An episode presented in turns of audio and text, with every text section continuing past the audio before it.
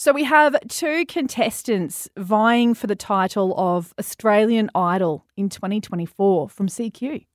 We spoke to Trent last week, the camel farmer from Emu Park, who's gotten through with flying colours. And this morning we welcome Denvah Baker-Moller to the show. Good morning. Hello, how you guys going? Um, super excited to see you on our TV screens, Denvah, because met you some years back when you started doing some gigs around CQ, and look at you now. yeah, that was last night was such a weird experience. So tell us about that. Why was it weird? it honestly is just weird to see my face on TV. like, well, I don't like looking at myself at the best of times. So, like, to yeah, it was it was really really wild. Is the only way I can describe it. But um, yeah, I was definitely like pleasantly surprised at the response. I was like, "No, thanks, guys, appreciate it." no. Well, congratulations for getting through. Do you know, for those who haven't watched the show before, what happens next for an Idol contestant once they get through the audition stage? So they have to once they get you know either two yeses, three yeses, whatever the case may be. Um, they have to then go back in and they might get a golden ticket, they might not. And getting a golden ticket, um, it takes you through to the top thirty. Um, and I was blessed enough to get a golden ticket, so top thirty, baby. Woohoo! It really takes me back to Willy Wonka with the whole golden ticket stuff, right? it Yeah, true. absolutely does. Except you actually have to earn it, not just buy a chocolate bar.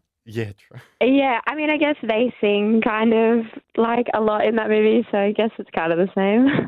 So, how has your music career been going before the auditions? What have you been up to?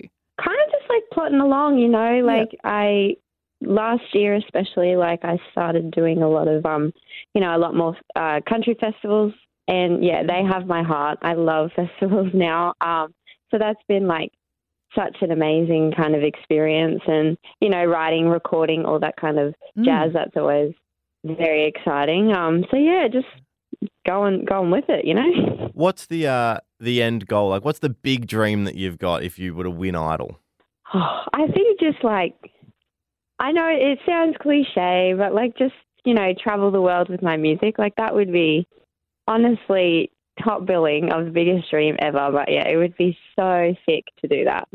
Well, we know out of all people anyway, you would be very deserving of this because you've already been super committed and proactive uh, with your music career, which has been run by yourself all this time already anyway. Yeah, I mean I've kept at it. A lot of people thought I was a little bit crazy to do that, but hey, you got to do what you got to do.